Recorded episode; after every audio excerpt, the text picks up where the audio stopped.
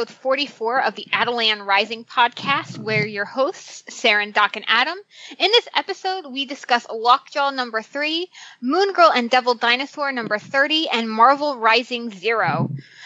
Hi, guys. How are you? Doing okay. How are you?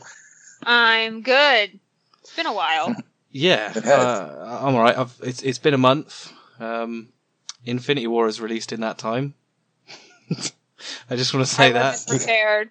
I wasn't I- I'm prepared. I'm sure no one was aware that that happened. Well, yeah. I mean, so so just just to Oh, hit this up wait, on a that movie came out? I didn't know. What? so so did you guys enjoy it?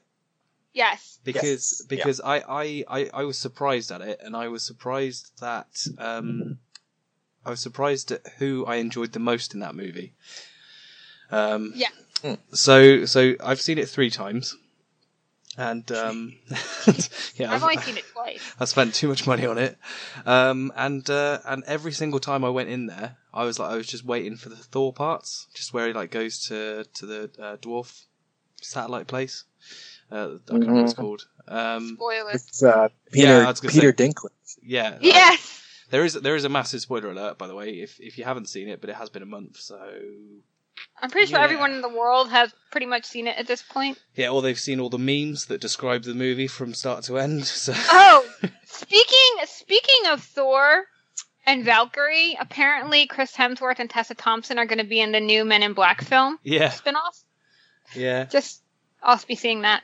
Anyway, um, on to some Marvel news. We have some news from the television front. Do you want to fill us in, Doc?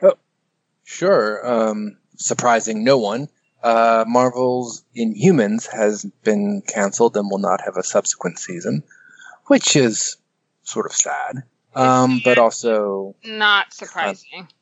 yes, kind of a And- mercy kill. And and speaking of which, I was reminded this morning that the um, initial uh, release for the Inhumans movie was November of this year, so we would have been expecting um, trailers at this point. Um, oh, that's depressing. yeah, Jesus Christ. yeah. It's but on the good news come around front, quick. Um, uh, Agents of Shield has earned yet another subsequent series, or or half a series. They're gonna uh, Season. uh, thirteen episodes. Um, ep- oh yeah, season. Sorry, thirteen episode season that will air July uh, a of year from this summer. Yeah. So it'll be after Infinity War Part Two or whatever they decide to name that. Um, Right. And I am Uh, thankful for that. And actually, I was pretty surprised to hear that because I was fully expecting Agents of S.H.I.E.L.D. To be canceled this year. But apparently, one of the producers for the show, because I was I was reading into it. Well, one, if you guys haven't been watching Agents of S.H.I.E.L.D., um, you should be because it's amazing. And that season finale this year absolutely broke me. Um, Mhm. I was crying on Friday night watching that episode. I was like, no! Why did they D- okay, really so as somebody who doesn't watch Agents of Shield, or at least I haven't done since series three, don't What's kill me. wrong with you? I, I, I know, I know. I, I've been I've been waiting for season four to be released on Blu-ray, but it just hasn't yet. So It's really oh my god, the season's been amazing. But um, the point was is that um, D- does it tie into Infinity War? A little bit yes. Okay. Um, I think it was supposed to tie more into Infinity War than what it wound up doing. But when they moved up the release date a week, it screwed up the filming for Agents of Shield, so they couldn't in the end tie it in like they wanted to. Yeah, But it yeah, is they it ha- talk about things happening in New York and Wakanda, but right. um, we don't we don't see them. You know, Right. half the squad being s- disappeared. So into that, yeah, that, that that's kind of what Yeah. I was getting at. Yeah, Which is what I think was they initially intended to happen, but it, it couldn't because they moved it up a week. So, um, so they But didn't anyway- go. Hey, I feel don't feel so good. right, no, they did not. Um, spoilers for Infinity War ending So- if you haven't seen that. But anyway, um, one of the people who were on the show, they said that um, the reason it got renewed, even if it was for a shorter season, was because the fan base for Agents of Shield is incredibly, incredibly loyal and vocal, and they they said um, that they were going to, and that the show does very, very, very well on DVR ratings rather than live viewing. Like it's like when people the delayed viewing for Agents of Shield is really great. So they decided to renew because of that. They decided to renew it for another season, but to air it in the summer um, in a shorter season to, so that they can cater to the fans a bit more than what they have been. Which Interesting. I'm saying the show's already catered to the fans a whole lot. So I think that that's pretty pretty cool. Um, I did read an article with Entertainment Weekly where the showrunners, because if you saw the the season finale, it could have worked very well as a series finale as well. And Mhm. um, the showrunners are like, yeah, we weren't expecting to get renewed, and they're like, so now we have a little bit of a corner to write us out of, but we kind of know where we want to go. So, um, I just really, it sucks that we have to wait a year for the show, but considering how well, you know, the show, considering they moved it to the Friday night death slot and the ratings it still got despite that, I've got to say I am thankful we got another season, even if it's a shorter season. yes, Yeah, I mean, I think it's a, a nice thing. so so I think I, I I watched up to Ghost Rider, end of Ghost Rider, start of. Um, Oh. Yeah, I'm so far behind. But the Oh, thing no. is, it's I don't know if it's on US Netflix, but it's on UK Netflix. So It is. Um, all four go. seasons of Agents of S.H.I.E.L.D. are currently on U.S. Netflix. Um, I don't know if they're going to wait to put season five on Netflix or if they're going to wait till Disney's version of Netflix goes live or not. I, I wouldn't Like- have thought so at the moment. I imagine Netflix probably got a deal or something, but Yeah. So. Well, in additional MCU news, um, you know, we're they're getting ready to release the Captain Marvel movie. Um, what next year or Oh my later God, next yes. year? next, next February. Next February, and uh, Kevin Feige has also made a tweet Oh, in which yes. he, in which he, you ready? Uh, in whi- which he said that you can bank on there being a Miss Marvel Kamala Khan uh, Did he movie tweet that, or or was that was in a clip with an interview? I saw a clip with an interview. I didn't Yeah, it was a, cl- a clip tweet with an interview, basically Kevin Feige saying they've got plans for Kamala Khan. but they have to get Right. Carol up and running first. Yeah, yeah. Right, so that um, uh, you know, depending on how the movie does, and I think it'll do pretty well.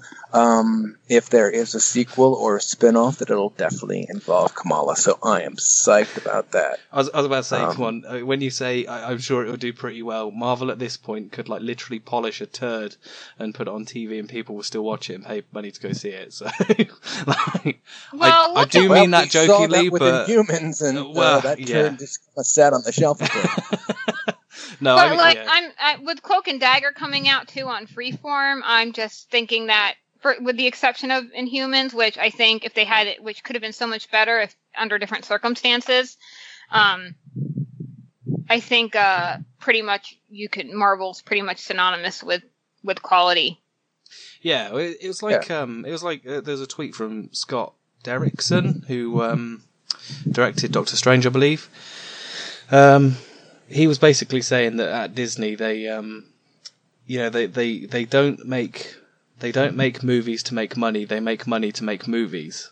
And like loads of people interpreted that, in my opinion, the wrong way because I think what he's saying is when Disney make money, they invest that back into their products. Their move, right?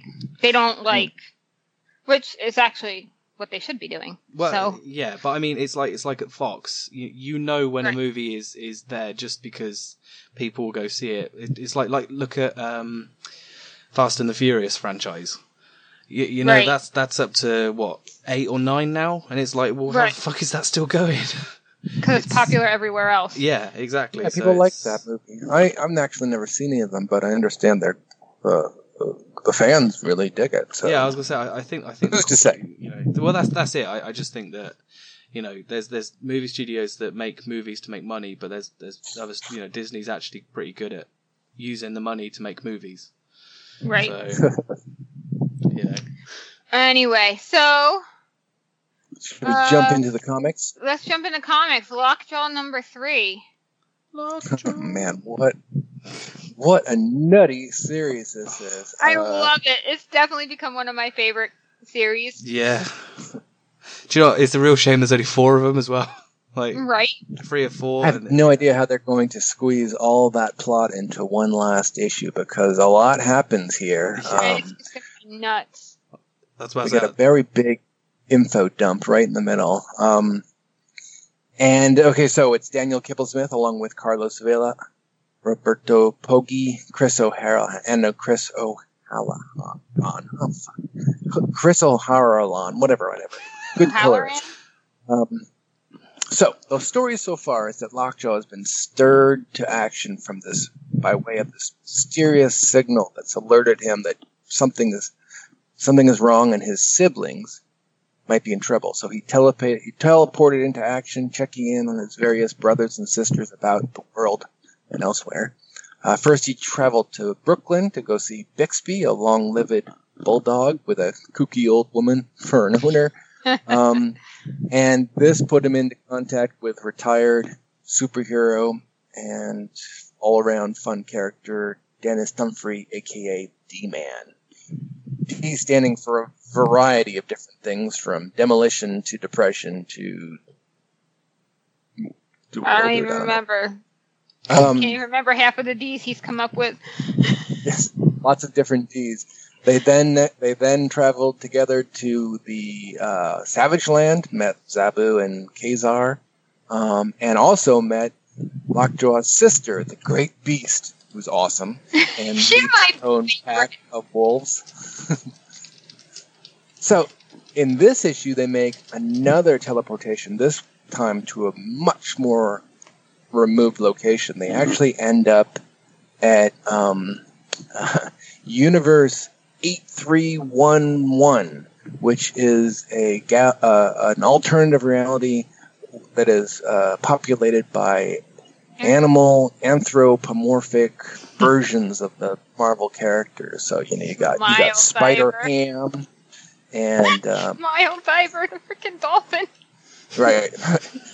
uh, before, so the making this teleport uh, into another universe really drains Lockjaw's powers, and so um, D-Man is kind of left on his own to fend off uh, the Wrecking Zoo, which is an animal version of the Wrecking Crew.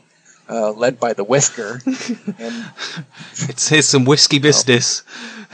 yeah, yes, Yes. Sorry. A, a magical whisk, and I think he's a cat. Uh, there's there's a dolphin version of Pile Driver. It, it, basically, every animal uh, version has to have a pun in his name. Some better, some worse.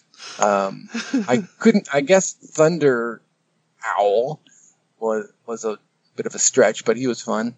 Well, good news is that the friendly neighborhood Spider Ham, who is a pig version of Spider Man, shows up in time to uh, to help D Man fend off these uh, animalistic invaders. Um, so, uh, after webbing them up, uh, Spider Ham leads D Man and um, and and Lockjaw to a secret laboratory where they meet Docjaw, who is an anthropomorphic version of Lockjaw's sister, who is very cool and wears glasses and is smart.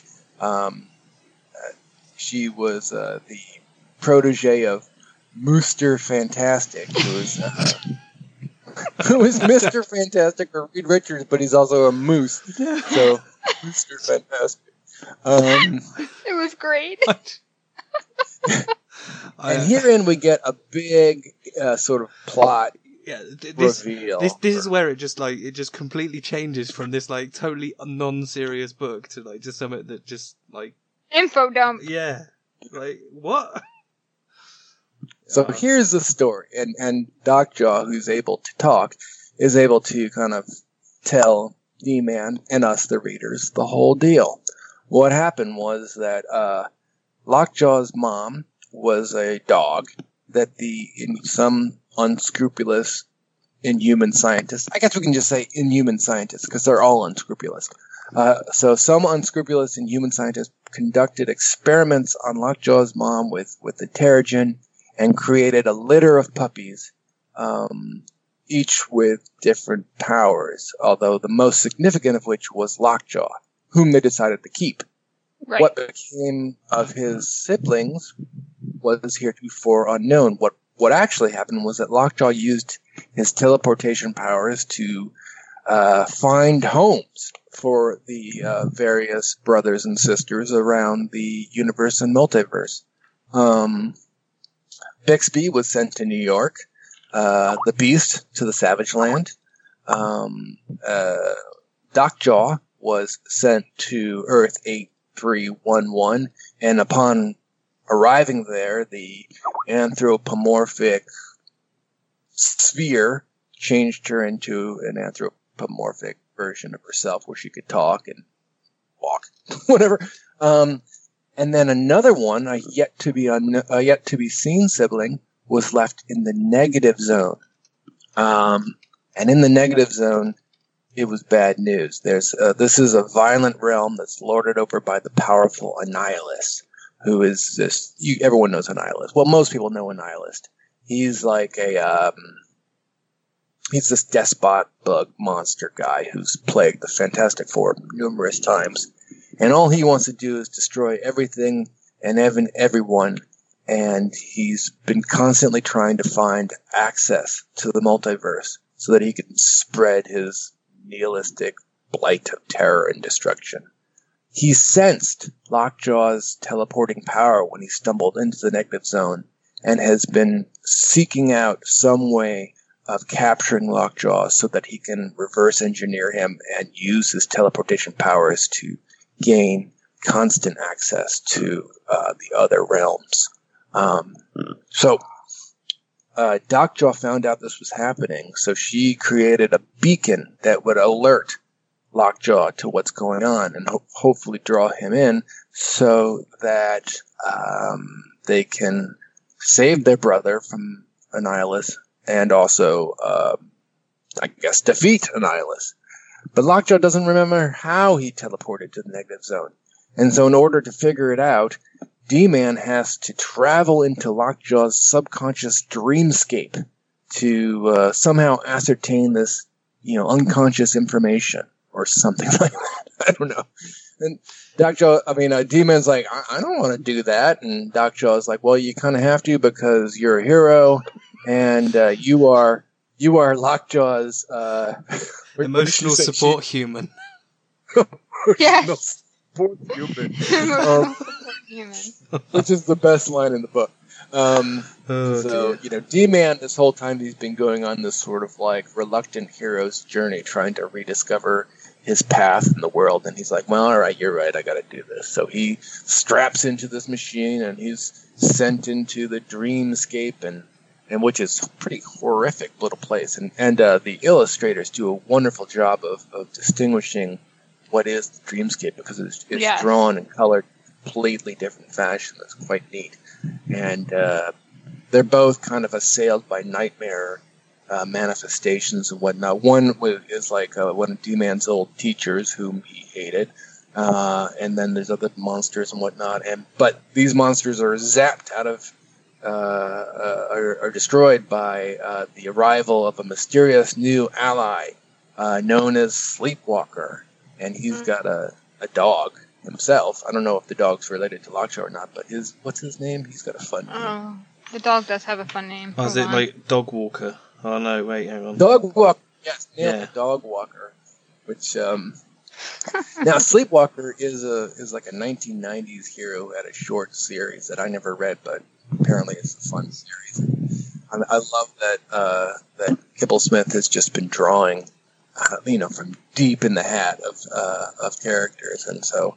Um, in any case, uh, that's where the issue ends with um, with them meeting Sleepwalker and and how things will proceed from there, how they will ultimately defeat Annihilus and save Lockjaw's brother living in who's captured in the negative zone remains to be seen. Well, we won't have to wait too long. I think it's coming out next month. Um, and we'll find out. It's very exciting and silly. Yeah, and fun. I was gonna say I, I don't I don't think there's been I, I think this episode I, I actually laughed out loud. I actually lolled.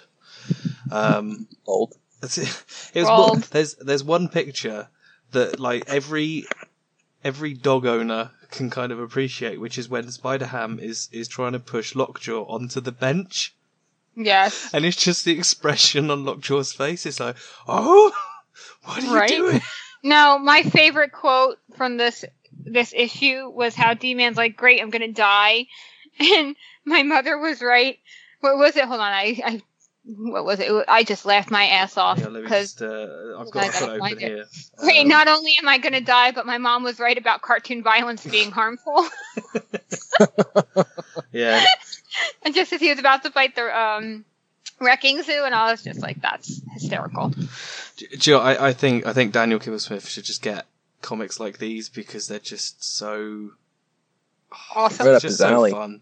Like, like, I mean, I mean, the fact that they've got uh, Annihilus as the like the, the main villain of the series, which actually had like like you had Annihilation, which is which is quite a dark book, and then you've got this, which Right. is like It's what? like- Right? yeah, I But it's Yeah, I mean, I was half expecting the big bad guy to be like Doctor Bong from uh, Howard the Duck What? or something. No, now we've got an actual like legit. Villain, Not yeah. That- Yeah, like holy cow! I, I wonder how he's going to cram it into issue four though, because that's going to be like tough to fit. A fit. lot. yeah. So Look at- here's my question that I was left a little uncertain about: the the hamsters who flew around in the flying saucer and attacked uh, both Bixby and the Beast. Are those Annihilus' agents? I would assume so. yeah. That was my guess too, but I'm not sure. It, um, well, they, I don't know if there's yet another faction because I don't remember there being any hamsters in the negative zone. I mean, I'm sure there could be, but I they they kind of looked like they were coming out of the void in um in in the book, but then again, it could have been um, agents from Doc rather than an, an Iris. Yeah, but why would she? Oh. Kill, why would she send Doc, Doc like hamsters to hurt him? yeah, they that's a good they were yeah. not nice hamsters. Yeah, they were not guess they- they nice. will They were evil. and they do look like they're coming out of the negative zone. So yeah, they really do look like they're coming out of the negative zone. But why would Well, as you two pointed out, uh, hamsters are not nice critters. Apparently, They're not. They're not. So Evil. maybe they're suitable agents for Annihilus to work with. I would think so. I do remember owning a hamster and it bit my finger, and it was like the most painful experience of my life to date. So, Yes. Yeah, Yeah, but you're still pretty young. yeah, good point. I was like, I don't know, fourteen when I had a hamster. So, Hamsters are bad. Hamsters. We're that's- alienating the entire hamster I, I owning think population. Is, is that going to be the? the Sorry, other- if you that- like hamsters, I I'm sorry. I think I think uh, well I think one of those is going to be the, ep- the episode title. If you own a hamster, I'm sorry. Yes. But that um, I, strange cross section of, of, of hamster owners who also are fans of the Inhumans. There's like two of them out there, and they're like, "Oh man, you guys really let me down." how can you talk about hamsters like that? That too, Brutai. Um, just just think in some other universe, Lockjaw was a hamster. oh jeez, I If hope you not. if you can imagine it, it exists. Evil lockjaw. Hamjaw, Uh, Hamjaw, Lock- yeah. Lockster. Hamjaw? Ha- Hamjaw, yeah, that'd be good. I don't know. Or I don't know. Spider? Ham would have something to say about that. I think. I don't know. I would I would fail the Pepsi challenge if someone like showed me a hamster and a gerbil and said which is which. I'd be like, ah, that one I forget what a gerbil looks like. They have tails. looks like a hamster. Oh, that's the difference. A tail. Yeah, I'm pretty sure gerbils have tails and they're a little bit like less rotund. Oh, say, so I- maybe the whole like uh, uh, sort of uh, all the aggression on the part of hamsters are just upset. Yeah, and I don't just I just think gerbils like hop too. Like gerbils are like little like they look like little teeny kangaroos. Hold on, now I gotta Google it. no, no, no. We can just move on. Yeah. we can we can we we can record the rest of this episode. It's, it's I fine. They do look a little bit like hamsters. I lied. I'm thinking. I'm thinking of another animal. Guinea pigs. No, no. Gerbils do have tails. They do have tails. I was right. Oh. They have no reason to be so mean. Anyway, Moon Moon Girl and Devil Dinosaur is good this month, guys. I mean, Oh, Yeah. yeah. Oh Number man, 30, big what a F. great issue. oh dear. Do you want to give us? Uh, do- the Fantastic Three story arc comes to its fantastic conclusion by the Fantastic and Glyph Award nominated crew of Brandon Montclare, Natasha Bustos, and Tamra Bonvillain. hey, Sarah, Um, Sarah, what we, a fun issue. we, we we need to get them get them on the show. Yes. Uh, be fun. Like, yeah. Um, well, we spoke to uh, uh, Brandon Montclare and, and Amy Reeder uh, right around the uh, Cosmic Cooties story. yeah, yeah. That was that was what? That was uh, episode six, I think. Wow. Wow, nearly forty. So here's the situation. The evil Super Skrull has come to Earth and created a terrible machine with stolen components that has the effect of opening up a uh, a, a hole into the antimatter universe or something like that. And somehow this is beckoning forth the Omnipotus, which is this being of unlimited destruction who will destroy not only the Earth but the entirety of the universe. Um, it's just the sort of crisis that used to be right up the Fantastic Four's alley. Unfortunately, the Fantastic Four are not around anymore, hence it has fallen on Lunella's shoulders to put together a new Fantastic Four and find the perfect balance of brains, brawn, and heart needed to stop the Super Skrull and save the day. To this end, Moon Girl has teamed up with the remaining members of the FF, Ben Grimm, the Thing, and Johnny Storm, the Human Torch. They're a pretty formidable squad, but they weren't able to prevail. There was something missing, some key ingredient that, you know, got in the way of them creating cohesion and working together as a team. they weren't able to recreate that magic that made the original Fantastic Four so, you know, much more powerful than some of their individual parts. Fantastic. This was sort of a, yeah. And what? Sorry. Lunella looked at this as sort of like a math problem. The solution actually was anything but mathematical. She figured it out though. She used her OmniWave projector to go into the multiverse and pluck out Devil Dinosaur, who showed up complete in his own Fantastic Four onesie. So cute. yeah. Now, now the Fantastic Four was full. There was four members, and they had all of those key ingredients that made them better than the sum of their parts. They had that X factor they needed to save the day, and they attack. They uh, take on the Super Skrull, while meanwhile, uh, Galactus and the Silver Surfer are doing their best to keep Omnipotus at bay and prevent her from entering into the positive reality, positive matter reality, or something like that. So, anyways, a good old fashioned super battle ensues right on the Brooklyn Bridge. Uh, super Skrull's a tough customer. He's uh, he's been more than a match for the real Fantastic Four, um, but the team always finds a, uh, a way, some sort of an X factor that steps in to sway the battle their their way, and and something literally steps in this time as uh, in the heat of the battle, Devil Dinosaur just steps on the Super Skrull, uh, catching the villain off guard and squishing him underneath his giant dinosaur. Yeah. can, can we talk about how? Because that was my favorite part. You just this flattened Skrull like on Devil Dinosaur's foot, and I'm just like, it was just That's how, like- how Natasha Bustos drew that with with the colors was absolutely fantastic, and I saw that and I laughed my ass off because Yeah, that looks was hilarious. on your shoe. it's just it's just the the cartoon um, aspect. That's that's what I absolutely adore about this book. It's just it, it it does just play like a cartoon, and it's just got those like cartoon tropes. You know, if you watch Looney Tunes on a Saturday or whatever when you were a kid, uh, it's just those traditional kind of little crosses for eyes when you faint and stuff. Like, yeah, it's just right. Why is this not an So- animated series yet?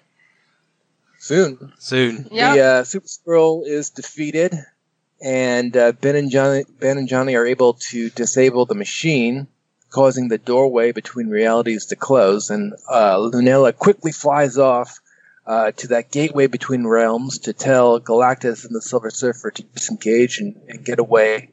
And uh, defeated, the Omnipotus offers some discouraging words. She's like, "All right, Moon Girl, you might have won this time." But I'll be back. Nothing can prevent entropy. Um, the universe will not last forever. Um, all things die, and I'll be back. And it's kind of a harsh truth about the nature of reality. And Lunella takes it in in, in, in stride. She's like, "Yeah, better luck next time." Yeah. And uh, the, the gate closes. Everything is great. Um, the day is saved, and it's all thanks to this new version of the Fantastic Four. And Ben and Johnny, they're more than ready to go on its their team's next adventure. But Lunella, she realizes something. She realizes this is not the real Fantastic Four. she, you know, they've done what they needed to do, but um, what's quite clear is that Ben and Johnny need to get their act together and go find their real family. Somewhere out there, Reed, Sue, and the kids are out there, and it's up to the thing and the Human Torch. It's their destiny to find a way to reattain wholeness by discovering them, and that that kind of segues into what's been happening in um, Zdarsky and Cheung's uh, Marvel Two in One series, which has been uh, all about Ben and Johnny trying to find Reed, Sue, and the kids. So this sort of like acts as a prequel to that series, um, and a nice way to to conclude things because, um, you know, Moon Girl has her own adventures to go on. So after they depart, uh, we get a nice little scene in the park where Lunella and Devil Dinosaur finally get to kind of bask in their being reunited. And and Lunella says, you know, I'm so sorry, I was wrong. I thought you would you were better off on your own in your own universe, in your own dimension. That you know, downtown Manhattan's not exactly a great place for a dinosaur, but they were meant to be. And she she's sorry that she had uh, left him behind, and he clearly accepts her apology by giving her a big old kiss. And um, it's a really nice sort of uh, little happy conclusion. Yeah, it's, it's, it's almost like a really nice reunion, really. Yeah.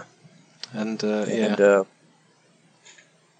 and next issue, um, Amy Reeder comes back for a, a brief spell to uh, to re uh, re-engage her team, her uh, writing partnership with uh, Brandon Montclare. They're going to do a, a standalone 31st issue, which is all about the uh, dangers of smoking and how uh, young people can resist, uh, you know, cigarette advertisers that directly are tailored towards younger audiences. So that should be an interesting issue. Yes. Um, uh, but I, I really love this this uh, arc. I thought it was a lot of fun. I think that you know we get this really n- nice Oh. sort of like Speaking of really fun, Doc, your uh, letter and your fan art got posted in the back on the letters page. yes, it did. That was- Yeah. that was quite neat. I, Um, I, I have to admit your um, your paper art is, is brilliant. Like, I I Oh, know well, thank you. I know the fact that I own some, and it's um, it, it's got pride of place. Um, as I'm looking at it right now, up on my shelves. Um, I actually want to get some frames for it. Just just saying. Ah, Oh, well, So, I was quite honored that they republished that, um, and uh, and yes. um, that was cool. yeah, yeah. Yes. But this this But, book uh, is this book is similar to Lockjaw. It's just such a fun book, and um, Right. yeah, If you're not reading this, you should be because I know Adam was late to the Moon Girl hype train. Yeah, I mean, I, I didn't I didn't start until well, literally until we did this started this podcast, which I think it was about issue eight by the time we started, something like that. And I had been Uh-huh. telling you for like six months that you need to read it, and you didn't listen to me. Yeah, I didn't Just listen like to you about a lot of stuff. Spider Woman, but Yeah. you, you know, But yeah, I I I I've read. not going to steer you wrong, Adam. like, I'm- not. I'm, I'm just I'm just saying, right? I now own every Spider Woman book from like volume two. Well, it is a fun book. I think that um, some people uh, see it as an all ages book and kind of steer away because they don't think they're going to get the the kind of uh, comic book action they're used to. But it, it, it's Oh, really um, It's so good. accessible to older and younger readers alike. There's, it's smart. It does. It's not dumbed down at all. Um, See, that, but it's still very accessible. Yeah, you know, I'm surprised they didn't use Lunella for Marvel Rising. Well, I think they um, they decided that um, to give her her own series. That's true. yeah. I mean, I, I I still so think she would have been good. I think she could have been. She could have done both though. But Well, you know, it, it's. Uh, I hear what you're saying. That there are books that have that feel, and um, if you don't, you know, look under the surface, you can think, "Oh, this is just a dumb kids book." But I rec- I bought. My niece asked me to buy it for her, and I did. Uh, the the Gwenpool trade paperbacks, and you know, I, she read them, she loved them, and then I read them, and I was like, "Wow, this is a really smart book. This is really well done." I, I Mhm. had no interest in Gwenpool whatsoever, but um, that is some top-notch comic book action right there. Uh, highly recommended. So that- Um, does that and I, and the same thing. Sorry, carry on. What? I was about to say, does that mean you're going to be catching uh, West Coast Avengers? Oh yeah. Well, that's by Kelly Thompson and, and, That's and kind of- Stefano Caselli. like There's that's no a no-brainer. that- Why would you not Yeah. get that? Why would you not? If you've got Kelly Thompson and Stefano Caselli on a book together, like, yes, you get that book. There's Yeah, like they one of the could be- best. They could be doing uh, Omega the Unknown relaunch and then still be reading it. sorry, sorry, who? who exactly? Exactly. That's the point. Like if if if you've got Kelly Thompson, who's arguably one of the best writers in Marvel right now, and certainly one of the hottest, there's a reason they made her Marvel exclusive. And you've got Stefano Caselli, who, if you recall how beautiful All New Inhumans was, and Well, I mean, it was And- all Well, Adam's guys. a It big was, it Iron was Man right. fan. and yeah, and Ironheart, and Yeah. I'm just like, why why would you not pick up West Coast Avengers? I mean, I mean seriously. What, what, Well, speaking I do know some people who who who are who actively dislike Miss America Chavez and Kid Omega Quentin Quire, so they might be a little reluctant. But Yeah, but I'm th- th- hoping you know that, that, that book is a success. if if you're Well- not if you're not a fan of a character, you're not going to pick up their book. So you know that's Um, that's I don't enough. even know who half the f- people are, and honestly, I'm not. Like, I don't know who half the people on the team are. And while I like Kate Bishop and and America Chavez, I would probably have passed the book if it wasn't for the Hmm. creative team. Well, you see, that's the thing. I, I, I think I, I saw it and then I was kind of like, yeah, I'm going to pick that up just because the characters, because it was a really distinct team. Um, Hmm. but but just going off on a tangent, we, we well, we've just gone on a tangent. But um, talking about like the Fantastic Four returning and that sort of thing, I'm definitely picking up Fantastic Four on on your suggestion, Doc. Yes. So All right, I hope it doesn't let you down. I, I well, I'm sure it won't because um, as long as it's kind of sort of a, a little bit sci-fi, a little bit kind of what Fantastic Four are known for, I'm sure I'll be fine. You know. Well, I mean, I, I think Dan Slott's a great writer, but he is and when, when he hits, he hits it hard, and when he misses, Yes. he misses Well- by a lot. Yes. Well, his Silver Surfer run was pretty yeah, but that's great. but that's the thing. Silver Surfer was like it was. That's what I think was. That's what Doc kind of meant is that Silver Surfer was amazing. Um, But Spider Man many could of be hit it- or miss. But maybe maybe this is something new, so it'll be good. I'm looking forward to and Sara Pichelli, man. Oh yeah, I mean awesome. that's showed like the artwork is going to be freaking out of this world anyway. If we've got Sara Pichelli on art, so you know. yeah, it's going to be great. I mean, I'm I'm really looking forward to that. Um, and yeah, my I think it's the first time I've actually got a Fantastic Four book. So other than the Age of Ultron tie-in, Well, speaking of brand new books, uh, a couple weeks ago also um, showed us uh, Marvel Rising Number Zero. What a Um, fun book, and that yeah, was like a team up very- that's long overdue. Yeah, a very And steep will- price tag on this one. Um, just for the author is Dove. Who is it? Dove. Dove. I'm really bad with names. She's going to kill me because I was just talking to her. We're going to have the author Devin- on the show. Devin. De- that's it. I'm Devin thinking Grayson. Dove. Devin Grayson, and I was thinking Dove Cameron, who's the voice of Spider Gwen in the cartoon that's coming out, and that's where I got. she confused. also played a character in Agents of Shield. Yeah, she was Ruby on Agents of Shield. Actually, we've got in the cartoon there are three. We've got Chloe Bennet who will be voicing Daisy, which obviously um, Dove Cameron who played Ruby on Agents of Shield will be voicing um, Spider Gwen, and then Ming Na Wen who is Agent May will be doing um, Hala the Accuser. So we've got three Agents of Shield cast members Nice. voicing Pretty peop characters. But anyway, yes, Devin Grayson um, will be on the show once the book is released. She's got a lot to say and a lot of cool stuff. So I'm Well, it was a really fun the future guide. issue. and, And I uh, was joking about the uh, price tag. It was zero, it was um, free. Yeah. So Oh, yeah. But anyway, this comic, I have high hopes for it because if, if the rest of it is like this this issue, we're in for a fun ride. yeah, I mean, if this is what you get for free, imagine what you get when you actually pay for it. So- Well, it's an interesting uh, little shift because whereas this issue is free, uh, um, Marvel Rising Alpha, which I think is scheduled for August or July, July. um, will, will be five bucks. So, gee, that's a big jump. But That's going to be a uh, big issue, though. I think it sounds like usually with those alpha issues, they're a lot longer. Well, yeah. Well, anyways, it's, it's by Devin Grayson on writing and Marco Falia, Falia on art, and he's great. Yeah. And uh, Rachel Rosenberg does the colors, Rachelle. and she's awesome too. Rachelle. Is it Rachelle? Because I, I always Sorry. saw her on. On, is on- Rachelle. It's Okay. R A C H. Rachelle L. Rosenberg on colors.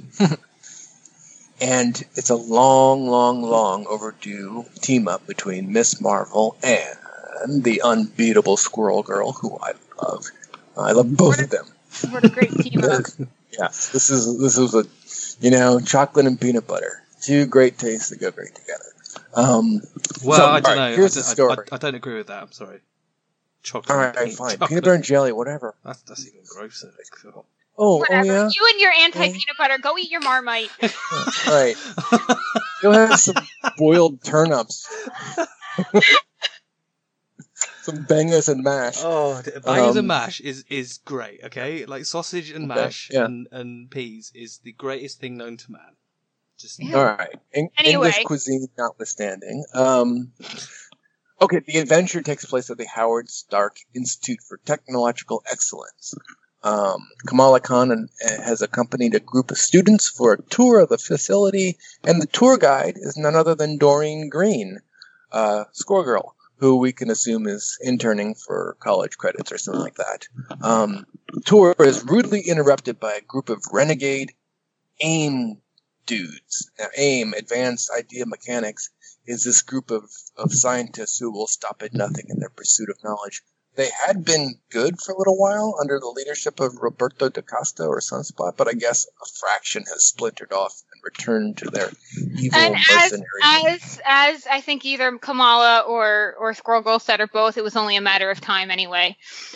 So go.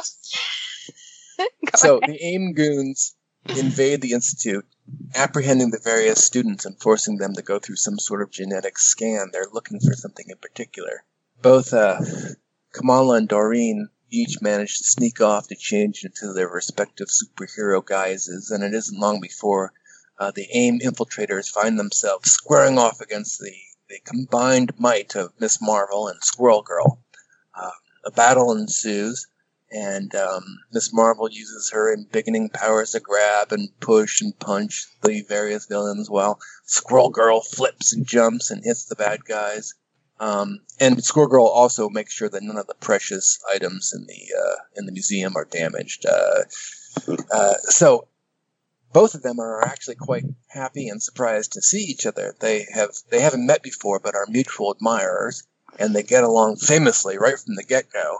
Um, both are superhero fangirls, and uh, they're excited to recreate um, a speedball special, or no, I'm sorry, a fastball special, which is an old X Men move where Colossus throws Wolverine. Um, so this time, Miss Marvel throws uh, Squirrel Girl, allowing her to jump over the throng of bad guys and open the doors, allowing her army of squirrels to to enter into the building and uh, make short work of what's left of the AIM goons. Um, now, most of them get apprehended, but one is uh, able to escape, and he was also successful in identifying one of the students as possessing uh, the genetic markers for inhuman superpowers. Um, her name is Ember Quad, and she's a latent inhuman who's been uh, bestowed by Terrigenesis with the ability to absorb and weaponize huge amounts of energy.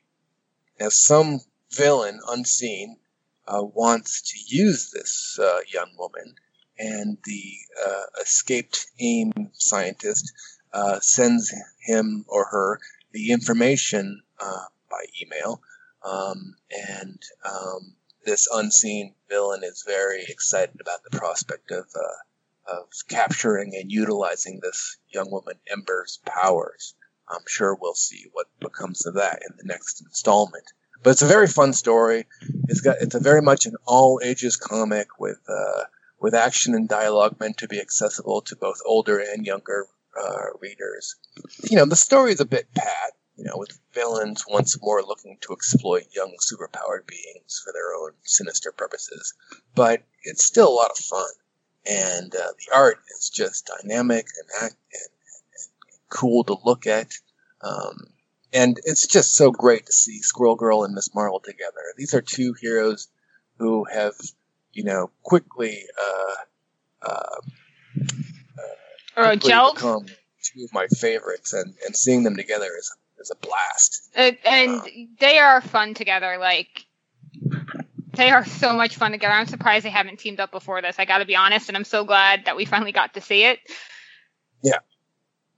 Now, Marvel Rising is, is meant to be kind of a, a new initiative uh, to kind of like an invitation letter to a broader audience because the characters involves, uh, you know, not just Miss Marvel and Squirrel Girl, but also Spider Gwen and Captain Marvel and, and Inferno and Quake and Lockjaw. Who else? Am I? And Miss America. It, It's a much more diverse crowd with uh oh and also patriot uh with um you know diverse in terms of gender diverse in terms of uh, the characters ethnicities diverse in terms of uh, sexual orientation. And i can see a lot of your more kind of older or jaded fans kind of cringing quote unquote cringing at this uh, kind of politically correct team. But i i hope that that doesn't happen because um I think there's the the world of comics and superheroes is easily large enough to accommodate Everyone. uh, a broader audience, and that we can have you know your your standard issue old school heroes like Iron Man and Thor and whatnot fighting in the Avengers, and at the same time this newer generation of a more diverse group of heroes fighting for justice um, with uh, Marvel Rising, and um, I think it's a it's great. And I also like that it's completely unapologetic in its aim. It's like we're hey we're we're we're a new team of heroes. We're we're we're a new group of things, and and check it out. Um, and uh, so I recommend it. Yeah, I, I was a lot of fun, and if you if you want, you know, once again, it's like along the same veins as like you know, um, Lockjaw and and um, Moon Girls. It's just if you want a a book that's got a lot of action and it's just a lot of fun. This is definitely one you're going to want to pick up. I can't wait till Carol comes in, and I would. I'm intrigued to see how they bring in Gwen Stacy. Um, because I think in this series she'll be known as Ghost Spider. Right. I don't Ghost know if they're going to be working her into the 616 universe in the future um, at the end of the Spider Gwen series by Jason Latour, or how that's that's going to work and how she gets that name. I'm kind of intrigued to see what they do with that. Actually, Well, the, Well, if she takes on a new name, it sort of suggests that she's uh, become part of this universe and now needs to hide her identity because Right. one doesn't usually have their name in their code name. and Right. also it's the fact that like um like Miles Morales is getting the Spider or yeah Spidey name. Um, they're also getting seem to get like a bit of a, a rename rebrand sort of thing, right? which is you know I, I suppose it's fine in a way. Like, again, Uh, I'm not. I'm against it, but that's for another day. What, yeah, for- uh, the what? The Miles Morales rename? I think he should be Spider-Man. There's more than. I mean, there's more than one Green Lantern. Why can't there Right. be more than one Spider-Man? yeah, and there's more Yeah, than no, one Spider-Woman. th- So Well, there is, but at this point, I think there's so many Spider Women that because you've got Mattie Franklin, you've got Jessica Drew, the first and the original, and also the best. You've got Julia Carpenter. You've got so I can see why Gwen Stacy would be Ghost Spider instead of Spider Woman because if she's coming into six one six, I think Jess would have something to say about that. That's all I'm saying. and she can't They're really be. Spider Girl, I suppose. No, because you have Anya Corazon Yep. Spider Girl. Yeah, Well, Ghost Spider's fine with me. I don't. That I that I have no problem. I I think actually, I don't know if you guys know about anything about spiders, but the Ghost Spider is a really interesting arachnoid. Well, there you have it. so- why, why are they Um, interested, Well, Doc? But you've got a lot of what Spiders are cool. I've- I've had the- numerous patients who have spider interests, so I've I read up on. spiders creep me out. Oh, Yeah, I yeah, like yeah. Like, like, Spiders kill bugs, so that's good. I hate. them. Um, but what I've noticed is that you've got a lot of Inhumans on this team. I mean, other than Miss Marvel, you've got Inferno and Quake. So And Lockjaw. And Lockjaw. So you've got you've got four Inhumans on this team, which I thought was very cool and pretty interesting. So and it's also um a team that's a majority of women, except for Inferno and I think Patriot. yeah. Patriot. Yeah. And But the- Lockjaw. So th- this is what I think. I, I think I, s- I suggested it just before the show that um, whilst I think Marvel have gi- kind of given up their push on the Inhumans, they're still kind of keeping them in the Oh yeah, not not even in the background. They they they're just there. I mean, yeah, and that's how it should be. yeah, they're not going anywhere, and I'm I'm really glad that they're not they're not like you know forcing several different thousand books. Oh, on we've got Ember too, because Ember's an Inhuman. There yeah. Um, five Inhumans. but yeah, no, Well, I, it's, it's- really good. I, I enjoyed it. Yeah. You can kind of bifurcate the Inhumans into these two camps. You got new Inhumans, the, or new humans, which And includes Frank McGee's been in Daredevil. Right? Which includes uh, Miss Marvel and Inferno, and then you have the Royal Inhumans, and who are going to be the focus of Death of the Inhumans by Donny Cates and Ariel Olivetti. Oh, I can't, I can't wait for that. Boy, that looks like it's going to be epic. a Epic. rough go. A rough go, epic but epic. scary. Yeah. a couple of months now. Um, well, just over a month actually, isn't it? Because I mean, June Yeah. starts next week, so well, a couple of weeks. Gee whiz. Yeah, this year is just flying by. Yeah. But um, So that's gonna be freaking off the wall. I really can't wait for it, but um, yeah, I'm also worried, but I can't wait. I, I'm I think I'm less worried than I was now. Now that they've kind of released like synopsises and or synopses rather, um, and that kind of stuff, I'm actually quite looking forward to it. It just being a really good story. So Yeah. you know, and, But and I think from what we can tell, the Inhumans who are on Earth, the new humans, will be largely not involved in this particular adventure. Right. Yeah. Th those aren't the Inhumans who will be dying. Let's just say that. Well, Yeah. I, I, Um, I swear I read somewhere that like the ba- based on one of the synopses, um, like that basically they destroy Attilan. I think. I- Well, they destroy Attilan, but I think it's an Attilan that's situated on the moon because if if if the Which is Kree attack Arctalan, new 'cause Attilan, yeah, Because the, the, on the moon it's Arctalan now. yes. Well, here's what I think. I think that um, Cates wrote up this whole deal before Royals happened, um, maybe even before much of in, Uncanny Inhumans, um, Yeah, and I that think he had that pitch for a while. And then I think it will begin with New Attilan having already been resituated to the moon, because there's no way the Kree attack New York and the rest of the Marvel Right. heroes don't get involved. Right. Um, and that it might be bad news for characters we love like ISO or Naja, or boy, even looks pretty tough for Triton. And somehow Gorgon's back too, so I don't know how they're going to address that. But um, well, guess we'll find it out. looks as though the main characters are going to be Crystal, Black Bolt, Gorgon, and Karnak, um, and Lockjaw. yes, and Crystal. that I hope she, if she um, dies, I'm gonna riot. okay, I'm hoping they won't. Um, but I'm thinking that a lot of Universal Inhumans and a lot of sort of regular citizens of Attilan will not fare well in, Right. in this uh, upcoming carnage. We shall see. I'm looking forward to it. Yeah. Trepidatiously I am too. so. So, so just just uh, quicker, just just because we kind of covered issue one um, in the last episode. What did you guys think of think of Exiles two and three? I mean, I I, I thought they were really good. I'm very confused. I think there's a lot of jumping around, and I don't know if it's because I didn't sleep last night when I was trying to catch up, but I'm very lost.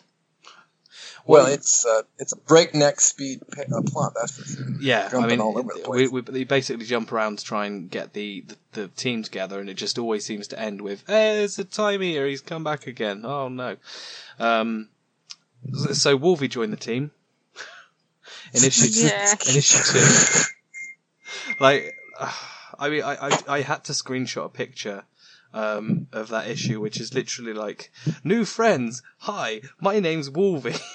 'Cause it's just the most ridiculous scene, and I'm just like, wow. um, I, It's it's a long. It's basically a big chase. yeah, They're being they're they're running from this this wave of entropy that's destroying time, and accruing new teammates and interesting characters from all about the multiverse. Um, and it's it is fun. It's silly. It's breakneck speed. Um, the art by um, Oh, the art. Rodriguez artwork- and Company is Javier amazing. Rodriguez. Oh no, he he never. Javier Rodriguez never lets me down in the art department, and I have to say the scene in number three with Atlantis that was pretty funny. oh my god, Oh, yeah.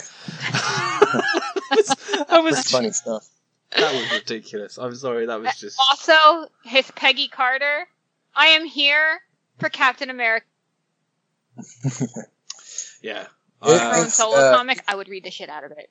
yeah. Oh. Uh, it's interesting. because I think that um, uh, uh, writer Saladin Ahmed really shows his versatility because he's got Exiles, which is this very goofy, fun, and interesting story, juxtaposed with the first issue of Quicksilver: No Surrender, which is a much more serene, introspective uh, uh, comic. And uh, it, it, to, hit, to figure out, oh my God, this is the same writer. He's, he's been able to employ such vastly different styles. It's quite impressive. Yeah, I think I think Black Bolt and and Exiles, you know, because Black Bolt came out the, the last Black Bolt came out the same day as was the same week or month or whatever as um, Exiles one. I think we saw there kind of like the the differences. Um, but uh, But yeah, I'm enjoying Exiles. Yeah, I recommend that book. uh, I If I had more uh, less less to do, I'd certainly write up reviews for for the website. But yeah, I mean, Right. I, I think I think I might I might do that because I really like Exiles and it's Yeah, really, really get on book. it. So, and and you do all the you do all the reviews. So, Yeah. Right? I'm the slacker here. So, yeah, but you, the other you get all the reviews, cool and I people. never so- edit my work. right. Well, because you leave those little dots at the end of the bloody posts. Uh, yes, Sorry, sorry. just just because it makes me mad. Because yeah, I see that. Hey, thanks like- for listening, everyone. Sorry. Before, before I go on a rant of those little dots at the end of your posts, I like them. If anyone has any comments or questions, I delete. Email us. I swear I'll check them at At- some point. Uh, the show at AttilanRising.com, or you can get us on Twitter at AttilanRising1. Um, although you'll see me more often on my t- own Twitter account, which is now at Ham Sandwich Woman. what? Yeah, Right. Ham sandwich woman? I am. I do whatever Ham Okay. Sandwich can. It's an A Force reference. If you've read A Force, you know what I'm getting at. Oh I've- no, I hear you. I've read A Force and I don't remember that. Issue number I try and keep kosher Okay. for the Three. most part. Issue number three. That's all you need to know. I understand, Doc. It's okay. And I'm um, the same handle that I've always been, which is my name. Yes, just, yeah. and you can hit me up at my uh, Tumblr account where I take lots of abuse at Attilan, uh, Jesus. God, you inhumansforever.tumblr.com. Yeah. I yeah. Doc takes the brunt of it for us. Doc, we love you. And I appreciate Oh, the work you do. Yeah. Thanks for being here, Doc. Oh, that's a good enough place to end it as any. Yeah. Yes. Thanks for listening. Till Thanks. next time, everyone. Bye. Bye.